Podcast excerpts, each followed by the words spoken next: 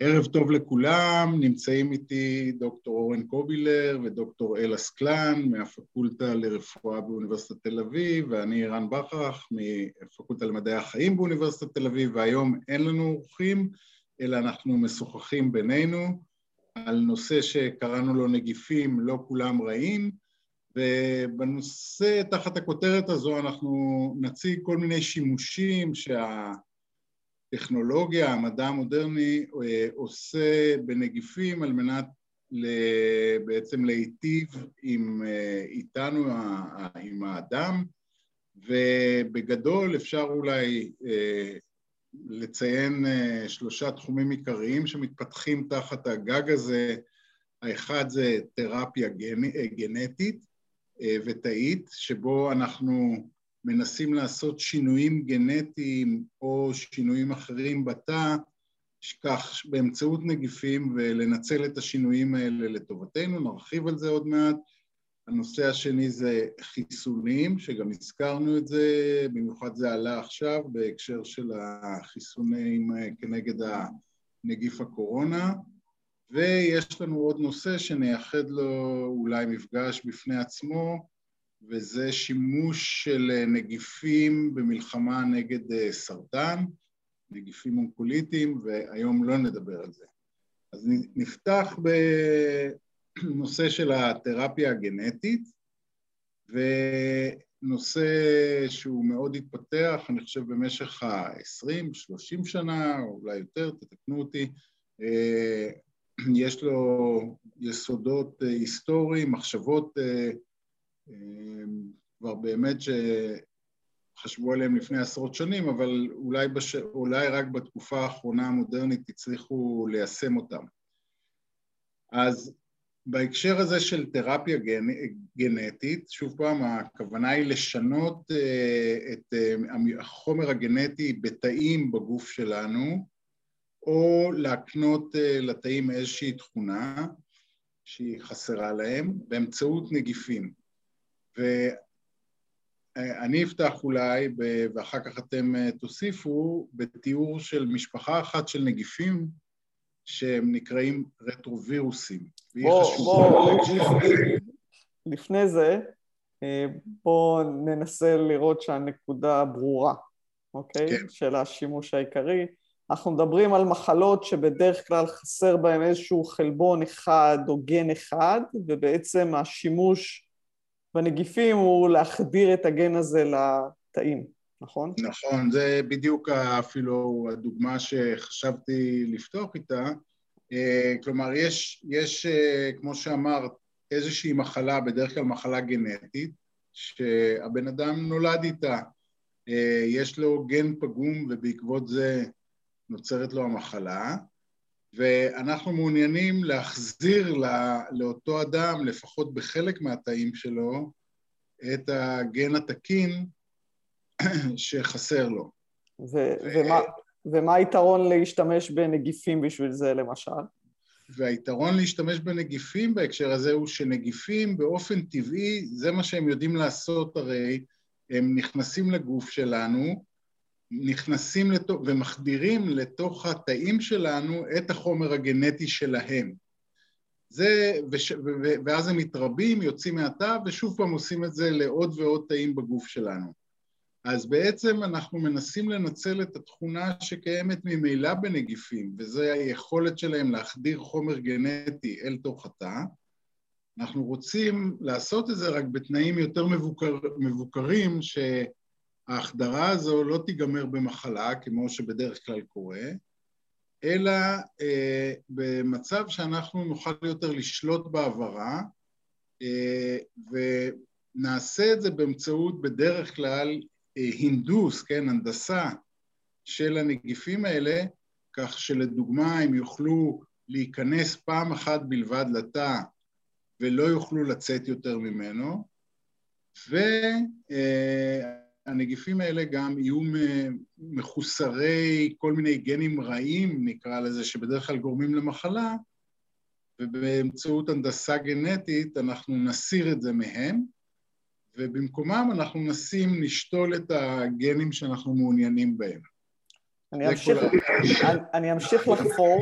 רגע, יותר מכך, אה, אנחנו יכולים לנצל את הידע שלנו על נגיפים, גם לכוון אותם לתאים ספציפיים בגוף, אה, שהם ייכנסו רק לסוג תא מסוים, יתבטאו או יבטאו את הגן שאנחנו רוצים רק בסוג תא מסוים, וכל אלה מקנים לנו עוד שיטות של בעצם לכוון מאוד מדויק מה אנחנו רוצים מה, אה, שהנגיף הזה יעשה ובאיזה תאים הוא יפעל.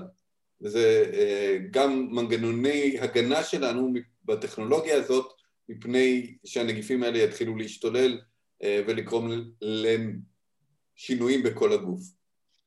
אני מסכים שזה, אין ספק שזה מטרה עילאית של המחקר בנגיפים האלה. אני פחות מסכים שהשגנו אותה בצורה מאוד טובה. אנחנו מאוד טובים היום בלנטרל את הדברים הרעים מנגיפים, אנחנו יודעים לתכנן אותם אה, בצורה, אני חושב, מאוד בטוחה, אבל מבחינת יעילות ההכוונה שלהם דווקא בדיוק לכל מקום שאנחנו נרצה, יש עוד הרבה מקום לחוקרים חדשים בנג... בווירולוגיה בעניין הזה. זה אחד ה-unmet needs, כאילו זה עדיין מקום שאנחנו צריכים לעבוד עליו קשה. לעומת לדוגמה, העניין של הבטיחות היא, היא, היא דבר שמאוד השתפר. אגב, בדוגמה שאני רציתי להביא אותה היא דוגמה ש, שתכף אני אזכיר אותה, היא באמת דוגמה שגם מעלה את הבעייתיות, אה, או, את, את הבעייתיות של הבטיחות ואיך פותרים את הדברים האלה.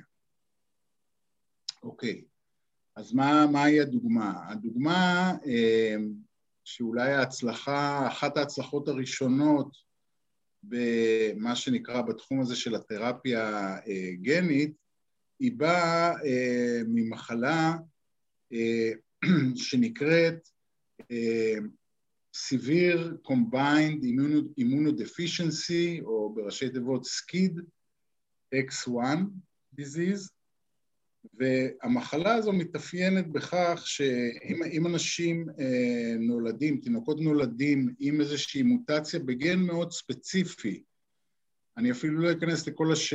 לשמות של הגנים, אבל רק נגיד שהגן הזה הוא, מח... הוא מקדד, הוא, הוא, הוא יוצר איזשהו חלבון שחשוב מאוד להתפתחות של המערכת החיסונית שלנו. אוקיי? אז אנשים שחסרים את הגן הזה, או שיש להם גן שהוא פגום ויוצר חלבון פגום ולא מתפקד, האנשים האלה, לא, יש להם את כל מה שדרוש, יש להם תאי גזע, מה שנקרא, במערכת הדם, שיש להם את הפוטנציאל להתפתח לתאי מערכת הדם השונים, אבל הם לא, התאים האלה לא באמת מצליחים לעבור איזשהו שלב בהתפתחות והם לא מצליחים להתמי, להתמיין לתאי הדם השונים. ומאחר שתאי הדם השונים חסרים בהם, ותאי הדם האלה מתפקדים, הם אה, שחקנים מרכזיים, סוגים שונים שלהם, הם שחקנים מרכזיים ביכולת שלנו להתמודד מול אה, כל מיני מיקרואורגניזם כמו וירוסים, חיידקים, פטריות, אז האנשים שיש להם את הפגם בגן הזה, הם, סוב... הם בעצם כאילו הם מדוכאי חיסון בצורה חריפה. אין להם מערכת אה, חיסון אה, מתפקדת, והאנשים האלה, או הילודים האלה, הם בדרך כלל אה, ילכו לעולמם לצערנו די מהר, ובאופן ודאי כולם, כי למעשה אנחנו חיים בעולם של מיקרואורגניזם, וכל דבר שאנחנו יכולים להתמודד איתו בקלות, כמו למשל פטריה, שאנחנו, פטריות שאנחנו כל הזמן נושמים לתוך הריאות ואנחנו יודעים לחסל אותן, אצל הילדים האלה אין את המנגנון הזה ולכן הם ימותו מ, אמ, אמ, מאינפקציות אה, של מיקרואורגניזם. ואני חושב שאתם מכירים אולי את ה... השם האחר של ילדים כאלה, הם נקראו בעבר ילדי בועה, כי ילדים כאלה כן הצליחו לגדל לאורך מספר שנים אה, בתוך סביבה סטרילית, בתוך בועה, ממש אה, כמו שזה נשמע. והדבר הזה כמובן הוא גם, הוא גם קשה ביותר, הוא גם אפילו אכזרי במידה מסוימת, כי מבחינה פסיכולוגית אתה לא יכול לקיים מגע עם הילדים האלה בצורה נורמלית. ואולי המקרה הידוע ביותר אצל הילדים האלה זה המקרה של דיוויד וטר, שהוא היה ילד הבאבל בוי, שהוא משנה, הוא, הוא נולד ב-1971 ונפטר ב-1984, בגיל 13 שנה, וזה מקרה קיצוני שהצליחו לקיים אותו כל כך הרבה זמן, אבל זה גם כן אה, מקרה מאוד קשה, אפילו הקיום שלו היה קשה ביותר. ובכן, הילדים האלה שיש להם את הפגם הגנטי הזה, הם, הם אה, ילדים שבעצם גורלם נחרץ. ובשנת 2000 אה, יצא המקרה, התפרסם אה, בסייאנס, המאמר הראשון שהראה איך אפשר באמצעות נגיפים לטפל בצורה די יעילה אה, בילדים האלה. האחרון במאמר היה חוקר בשם אלן פישר, ומה שהם עשו, הם השתמשו בנגיף מסוג של רטרו-וירוס, ואני אגיד פה, אעצור רגע ואני אגיד שכל החברים במשפחה הגדולה הזו של רטרו-וירוסים, יש להם תכונה אחת משותפת, הם נכנסים לתוך התא, כשהם, כשהם נכנסים לתוך התא, הם מצליחים בסופו של דבר לשלב את החומר הגנטי שלהם ב-DNA של התא. והגנום של הווירוס הופך להיות לחלק אינטגרלי של התא, והתא בכלל חושב שהוא פשוט יש לו עוד גן שהוא צריך לבטא, וככה הווירוס מתבטא, ואחר כך יוצא מהתא ושוב פעם מדביק תאים שכנים. במשך התכונה הזו היא תכונה די ייחודית לרטרווירוסים, היעילות הזו של ההדבקה, אחר כך אה, אורן אתה אולי תזכיר עוד איזה קבוצה שיכולה לעשות משהו דומה, אבל הרטרווירוסים הם מאוד יעילים בצורה הזו, ומאחר שיש להם גם מבנה גנטי יחסית פשוט נגיד את זה, אז ידעו גם איך להתעסק איתם ואיך אה, ל, ל, לעשות להם הנדסה גנטית כך שהיא להיפטר מהגנים שלהם, ומצד שני ליצור, בלי להיכנס לפרטים, יכולת של הנגיפים האלה להדביק את התא פעם אחת בלבד, וזהו. כלומר, הנגיפים המהונדסים האלה, מה שאפיין אותם זה שהם יכלו להיצמד לתא, להדביק אותו, להיכנס אליו, להחדיר את החומר הגנטי שלהם, לגרום להשתלבות שלו בתוך הגנום של התא, ומאותו רגע הגנום הזה התבטא אבל לא יכל ליצור נגיף חדש, ולמעשה אחת הסיבות לכך הוא שאת כל הגנים של הנגיף הוציאו מזה, מה, מאותו גנום שעכשיו נקרא גם וקטור, זה השם שלו, ובמקומו שמו את הגן הרצוי.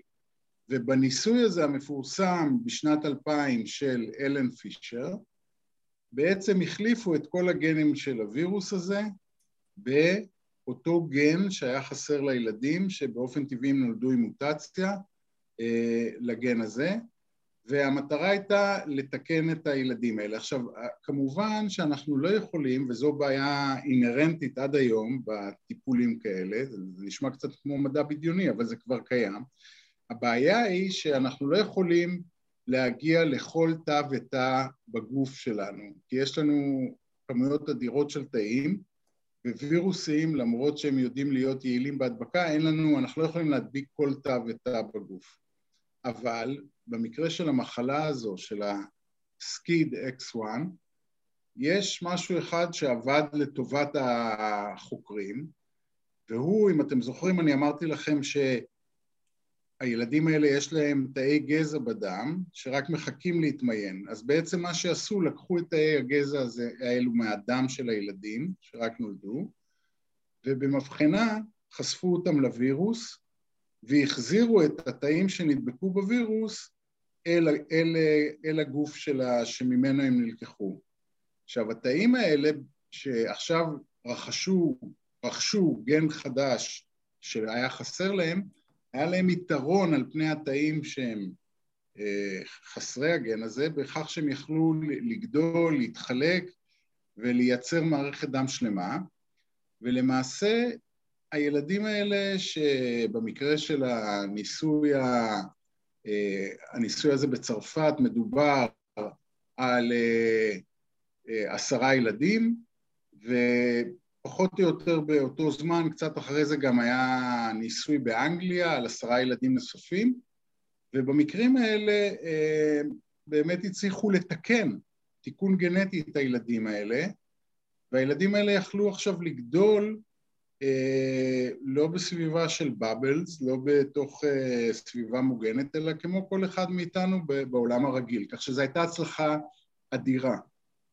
אבל כמה שנים אחרי זה התברר שלהצלחה הזו יש מחיר מסוים בחלק מהילדים. בארבעה מתוך uh, עשרת הילדים בניסוי הצרפתי ובילד אחד מתוך העשרה ילדים בניסוי האנגלי uh, התפתחה לוקימיה, סרטן הדם, שאנחנו יודעים היום שהוא נוצר כתוצאה מאותה הדבקה ויראלית, ובלי להיכנס לפרטים, יותר מדי, כי אני חושב שאני קצת אה, מאריך בדבריי, אז זה היה downside. עכשיו, הילדים האלה ברובם, חוץ אני חושב ממקרה אחד, הצילו גם את הילדים שהתפתח בהם הסרטן וטיפלו בהם והם, והם נרפאו מזה. אבל אנחנו יודעים היום אה, שיש איזה סיכון מסוים בטיפול הזה. עדיין, מבחינת הרופ... הרופאים צריך להבין שזו הצלחה פנומנלית, כי מדובר על עשרים ילדים שהיו מתים מוות ודאי אלמלא הטיפול הזה, והטיפול הזה הציל, אה, הציל את רובם. כך שמבחינת העלות אה, תועלת, כמובן שזה אה, זה כן הצלחה. מעבר לכך, שוב פעם, בלי להיכנס לפרטים, אנחנו יודעים היום אה, איך לצמצם את הסיכוי להתפתחות הסרטן בילדים כאלה שמטופלים באמצעות הנגיף הזה, אבל יש פה חרב אה, פיפיות, הטיפול עצמו יש בו סיכון. אני מזכיר גם שבהרבה מאוד טיפולים בסרטן הטיפולים עצמם הם קשים ויש בהם סיכון, כך שבמובן הזה זה לא יוצא מגדר הרגיל. ואני אסיים רק ואגיד אה, בדוגמה הזו, שהדוגמה הזו היא מצד אחד דוגמה מאוד יפה והיא מהווה אין ספק אה, אה, אבן ציון ואבן דרך בהתפתחות של התרפיה הגנית, אבל היא דוגמה קלה, למרות שהיא בעצמה בכלל לא דוגמה קלה, היא דוגמה קלה, כי אם אנחנו נחשוב על מחלות אחרות שהיינו רוצים לרפא, לא תמיד יש את כל הדברים שהזכרתי שקיימים במקרה כמו במחלה הזו. לדוגמה, אם אנחנו נרצה למשל איזושהי בעיה במערכת העצבים, יותר קשה, אין לנו את הפרוצדורה הזו שאנחנו יכולים להוציא דם מה, מהיד, להדביק במבחנה ולהחזיר חזרה לגוף, כן? שם אנחנו צריכים לעשות טרגטינג, להגיע לתאי, אולי תאים עצביים בצורה שהרבה יותר קשה להגיע אליה. זה יכול להיות גם אה, כל רקמה אחרת. כך שיש עוד הרבה מאוד אתגרים, וכמו שאתה ציינת, אורן, יש גם אה, את העיקרון הזה שאנחנו רוצים להגיע ולפגוע או, או להגיע לתאים הנכונים, ועדיין אנחנו מתקשים לעשות את זה בצורה יעילה ומדויקת. אפשר, אפשר, אפשר אולי לסכם, אפשר כן. אולי לסכם איכשהו את החלק הזה ולהגיד שלמרות ה... שעל פניו זה נשמע קל שיש איזושהי מחלה בגן אחד ומתקנים אותה, למעשה אחרי יותר מ-20 שנה שמנסים, יש לנו מעט מאוד תרופות נכון. מאושרות ב... נכון. הבעיה, אני אגדיר את זה אולי קצת אחרת, יש לנו אה, בווירוס אחר, אה, משפחה אחרת לגמרי, שונה מהלנטי אה, או הרטרווירוסים,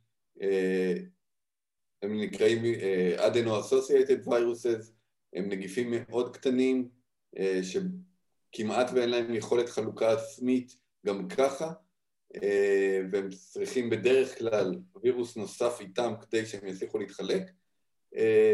בנגיפים האלה הצליחו כבר ליצור כמה וכמה טיפולים, אבל בגלל uh, שאושרו לשימוש, אבל ביום שהם אושרו לשימוש בעצם הפסיקו לייצר אותם כי הם היו יקרים מדי בשביל למכור אותם, כיוון שהם טיפלו במחלות שקורות בעשרה עשרים איש בעולם אה, מאוד מאוד נדירות, אז הצליחו לרפא את האלה שהשתתפו בניסוי, אבל אחר כך בשביל למכור אותם ובשביל לכסות את עלויות הניסוי, בעצם העלות היא אסטרונומית ויש כמה וירוסים כאלה שאושרו לשימוש אה, ובעצם לא משתמשים בהם כי העלות היא פשוט אה, הרבה יותר מדי גבוהה. נכון, זה, זה בעיה אינהרנטית, היוקר, היוקר הטיפול ובעצם גם, ה, אם נחשוב על זה, קשה מאוד לקיים את הטיפול, אתה צריך בשבילו מערך תומך מאוד מאוד משוכלל, כך שלדבר על למשל מדינות מתפתחות שילדים למשל יוכלו ליהנות מזה, זה, זה חסר סיכוי כרגע לטפל בהם במקום הזה. זה, זה, זה הכל בעיות ש, שכאילו ה-proof of principle הוכח, אבל באופן מעשי לעשות את זה, זה לא, זה לא מעשי. בואו בוא נדבר קצת ב... ממש שתי דקות ברמה הטכנית, ואז נעבור לוקטורים של הווירוס של החיסונים, כי אחרת אה, ייגמר לנו הזמן. כן. אה, אז הזכרנו שני סוגים של נגיפים שמשתמשים בהם, עיקריים, משפחות עיקריות של נגיפים שמשתמשים בהם לג'ין תרפי, ואולי אורן קצת יגיד לנו מה השיקולים, מתי משתמשים באחד ומתי בשני, ואיך מחליטים ואת כל ה... אז בעיקרון, קודם כל, יש הגבלת גודל, אוקיי? בשני המשפחות האלה הם וירוסים יחסית קטנים, גנומים יחסית קטנים, אה, ולכן גודל... תגיד את השמות שוב פעם של המשפחות. אז אנחנו מדברים על AAV, AAV הוא Adeno-Associated Virus, הוא נגיף אה, מאוד קטן, 5,000 אה, בסיסים סך הכל, ובעצם אנחנו יכולים להכניס איתו גנים שמוגבלים בגודל הזה, אי אפשר להכניס לתוך הקפסית שלו, לתוך המעטפת שסוגרת אותו, דברים יותר גדולים מזה, אה, וזו הגבלה מאוד מאוד רצינית כלפיו.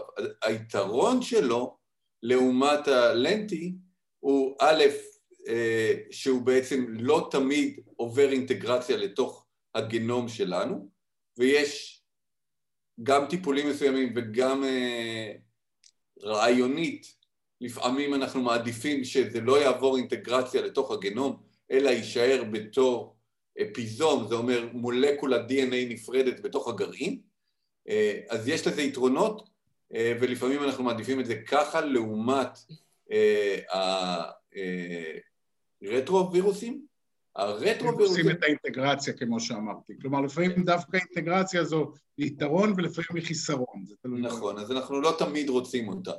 אה, וכשאנחנו לא רוצים אותה אנחנו הולכים לאדנו אסוסייטד אה, שהוא באמת וירוס יחסית אה, שמגיע כמעט בלי כלום. הוא מאוד מאוד פשוט, הוא בעיקר מנצל את התא שלנו, אפשר לגדל אותו לכמויות מאוד מאוד גדולות, יחסית, וזה, וזה היתרונות שלו, זאת אומרת, הוא מאוד נוח לשימוש, קל להנדס אותו, גם את הרטרואים יחסית קל להנדס, אה, ושוב, בדקויות יש עוד כל מיני יתרונות וחסרונות לכל אחד מהם, אבל בעיקרון זה היתרון והחיסרון הגדול שלו לעומת הלנטי, זה גם היכולת לעבור אינטגרציה שלא תמיד קיימת אסוסייטד, וגם הגודל שהוא מאוד מאוד מוגבל בו. אז אולי באמת, אה, מאחר שאנחנו אה, מתקרבים לסיום ואנחנו, ואני בטח לקחתי הרבה מהזמן, אז אולי אבל אפשר אה, באדנו, במקום לדבר על שינויים גנטיים, כן שוב פעם להזכיר ולעבור כבר לעולם החיסונים, נכון? כן. זה לא אותו אדנו, בסדר? זה אדנו אסוסייטד ויירוס, שהוא וירוס קטן אה, מאוד, שהוא אה, צריך את וירוס האדנו כדי להתחלק, או את וירוס ההרפס, לא מאוד משנה לו, אבל הוא מתחלק רק בתאים שנדבקו גם בווירוס אחר, אה, ולכן הוא מאוד מאוד בטוח כי הוא לא יכול להתחלק לבד אפילו בעצמו. הוא וירוס שתלוי בווירוסים אחרים, לכן הוא נקרא אדנו אסוסייטד, כי בהתחלה ניקו אותו מתאים שהודבקו באדנו. אדנו הוא וירוס אחר, הוא וירוס הרבה יותר גדול, הרבה יותר גדול גם מהרטרווירוסים, הוא וירוס שגורם למחלה בבני אדם באופן רגיל, אדנו אסוסייטד לא גורם למחלה בבני אדם, והוא וירוס שנוצרים נגדו יחסית במהירות גדולה נוגדנים. אז הוא מפעיל את מערכת החיסון שלנו בצורה די יעילה. עכשיו, ולכן הוא גם משמש, הוא משמש טוב כמקור לחיסונים, כי הוא כבר בעצמו גורם להפעלה של מערכת החיסון, ואם אנחנו נותנים חלבון נוסף בתוכו, שיה, שהוא יבטא גן נוסף, שיבטא חלבון של וירוס אחר, כמו במקרה של הקורונה את חלבון הספייק, את הגן לחלבון הספייק, בעצם הנגיף כשהוא ייכנס לתוך התא, הוא יגרום לביטוי של חלבון הספייק בתוך התא, בעצם ייצר את ה-mRNA של הספייק, וה-mRNA של הספייק ייצר את חלבון הספייק. באופן מאוד דומה לחיסוני ה-mRNA שלנו, רק אה, עם שלב אחד קודם. עכשיו... רגע, אה... רגע, אני רק, אני רק רוצה לברר, לוודא שההפרדה פה הייתה ברורה, שעד עכשיו דיברנו על תרפיה גנטית, ועכשיו אנחנו מדברים על שימוש בנגיפים... בדיוק, על שימוש אחר, על שימוש בנגיפים אה, בשביל לחסן, נכון? באיזשהם נגיפים מוחלשים או נגיפים כנשאים של אה, חומר, של חומר גנטי של נגיף אחר, על מנת אה, לבטא אותו בתאים שלנו, כמו שעשו בחלק מהחיסוני קורונה, שכולכם כבר שמעתם עליהם, ואורן התחיל לדבר על החיסון של האדנו, שזה למשל החיסון של J&J, של אסטרזניקה, החיסון הרוסי, אתה יכול להסביר קצת על ההבדלים ביניהם? וגם הסיני. וגם אולי להגיד אה, למה, מה היתרון... סיני הוא מומט, יש... לא, יש גם סיני של אדנו. כן, וגם אולי להסביר אה, מה היתרון שלהם לעומת ה-mRNA שהוא כל כך טוב אמרנו. אוקיי, אז אה, כמו שאמרנו, בעצם יש לנו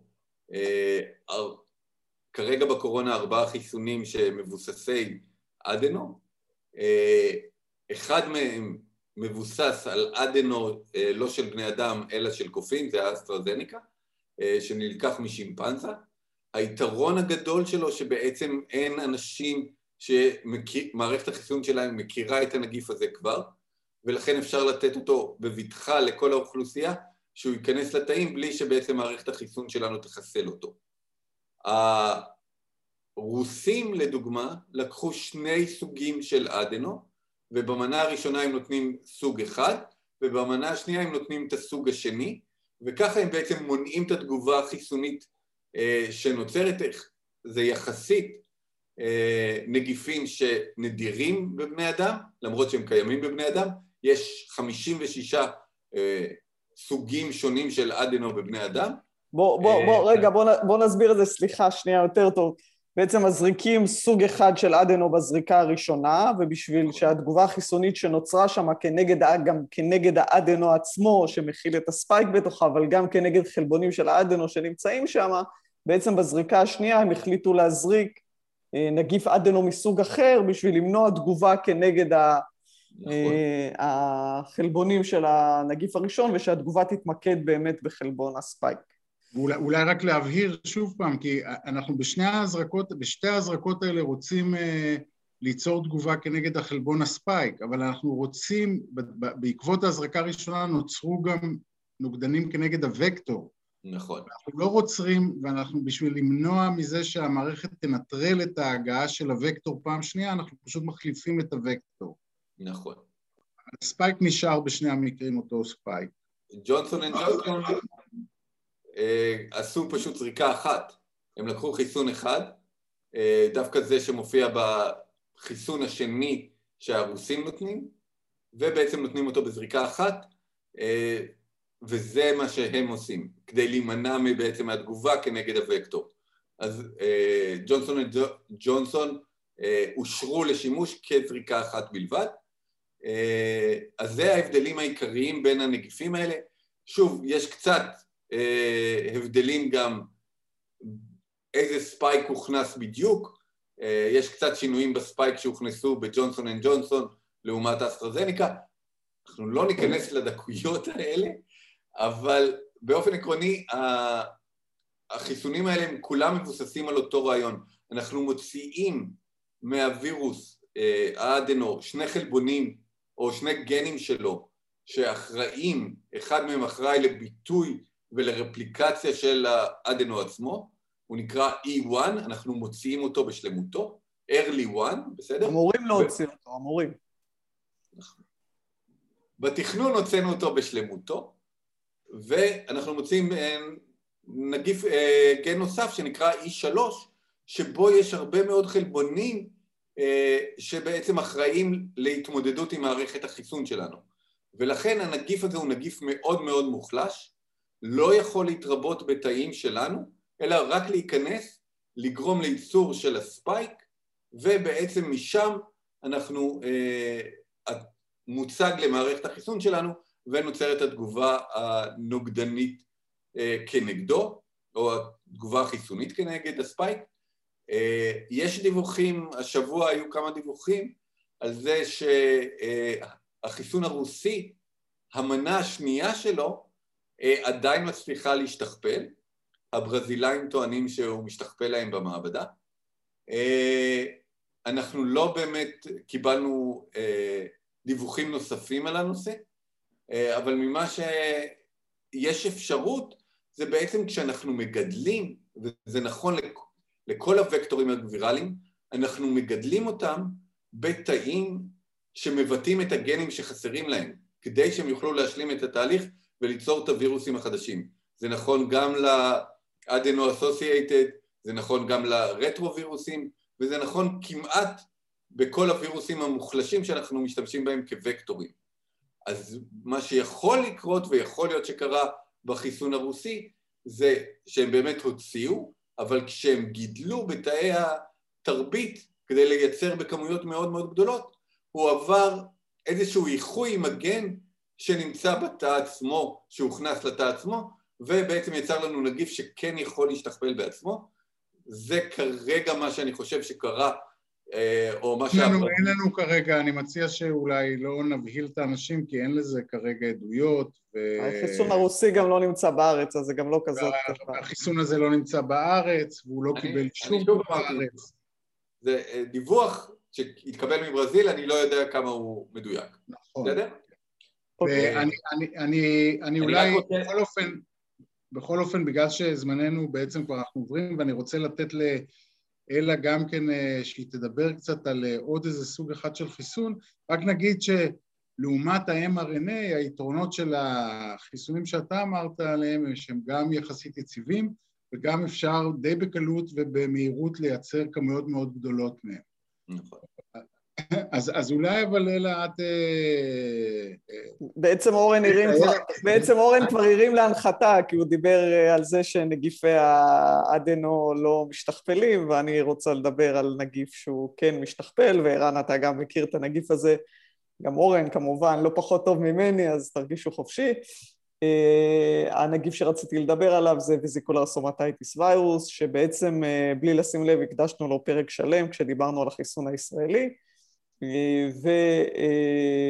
והוא גם אה, מאושר על ידי ה-FDA וגם על ידי הרשויות האירופאיות כחיסון לאבולה.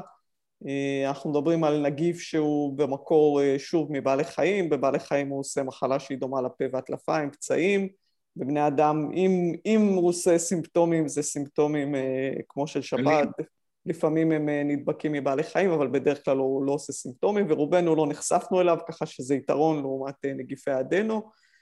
וכמו שהזכרתי קודם, לעומת נגיפי האדנו, הנגיף הזה כן עובר רפליקציה, שיש לזה יתרונות מסוימים, כי ברגע שהוא הדביק הוא גם יכול להתרבות ולייצר כמויות גדולות יותר של חלבון הספייק. העיקרון הוא בעצם אותו עיקרון. כשאת אומרת רפליקציה, אני רק רוצה להגיד שזה אומר שהוא יכול להיכנס, להדביק תא, לגדול בתוכו, לעבור לתאים אחרים, זה הרפליקציה, אבל במקרה שלו זה בכל אופן בכמות מוגבלת. בדיוק. בעצם אה, ברגע שמוציאים את חלבון ה-G שלו ומכניסים אליו את חלבון הספייק, אז זה קצת פוגע לה בפעילות. גם ככה זה נגיף שלא עשה מחלה קשה, כי מערכת החיסון שלנו אה, יחסית מהר אה, משתלטת עליו, הוא מגיב מאוד, הוא מושפע מאוד ממערכת החיסון שלנו. אפשר לייצר אותו בכמויות גדולות, שזה בעצם היתרונות שלו, והוא עושה באמת תגובת נוגדנים חזקה, כמו שכל היתרונות ש... דיברנו עליהם במסגרת החיסון הישראלי, ואני חושבת שזה היה ככה ב-30 כן. שניות. יפה מאוד, אלה. אני, אני, אני רק אגיד גם שיש עוד מחשבות כיום, בגלל היתרונות של הנגיפים, שוב פעם, ביכולת לייצר אותם בכמויות גדולות, אז למטרות חיסון למשל, ובגלל הבעייתיות של לשמור אה, במקפיאים כבדים וכולי את החיסונים, אז יש היום אפילו עוד ניסיונות נוספים אה, לרתום לטובת העניין גם וירוסים אחרים, כמו למשל נגיף ה-NDP, שהוא וירוס שגדל בתרנגולות באופן רגיל, ואפשר לייצר כמויות אדירות ממנו בביצי תרנגולת, אז יש מחשבה גם כן ליצור על הבסיס של הפלטפורמה של הווירוס הזה חיסון שאפשר יהיה די בקלות אה, יציב בכמויות גדולות לחלק אותו גם למדינות שבהן כיום ממש אי אפשר להגיע אליהן ולתת את הנגיף. זה, זה, עוד, יתרון, זה עוד יתרון לנגיפי ה-RNA, כמו שהזכרת את הנושא של הקירור שהוא נושא והיציבות שהוא נושא מאוד חשוב, זה נושא המחיר, שהם הרבה יותר זולים לייצור מנגיפי ה-RNA, וזה ממשיך את הקו שהתחלת עם המדינות המתפתחות. אני רק אגיד שיש כמה חיסונים, אפילו בשימוש היום, שמבוססים בעצם על חיסון חי מוחלש של נגיף אחר. זאת אומרת, לקחו חיסון שהוא נגיף חי מוחלש, ועליו בעצם שינו את אחד החלבונים של הנגיף, ונותנים אותו בתור חיסון אה, למחלה אחרת. אה, זה עובד מצוין, אה, כי אנחנו מתחילים בעצם מנגיף מוחלש, ועוברים לחסן גם נגיף אחר. יתרונות, אז... וח... יתרונות וחסרונות, כמו כל דבר בחיים.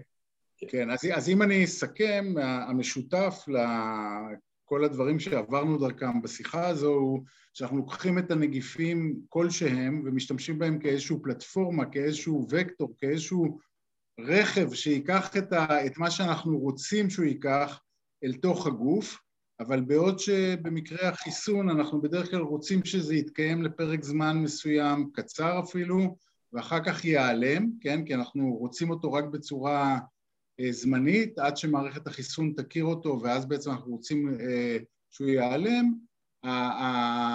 נקרא לזה המטרה הקשה בתרפיה גנ, גנטית שהתחלנו, או גנית שהתחלנו לדבר עליה בהתחלה, היא ששם הדבר הפוך, אנחנו רוצים שהפלטפורמה או הגן שאנחנו מכניסים לתוך הגוף יישאר כדי שהוא ישלים גם שקיים אה, בגוף, אנחנו רוצים שהוא יישאר לאורך זמן, וזה כמובן איזשהו דבר שקשה להשיג אותו, מטרה קשה להשגה.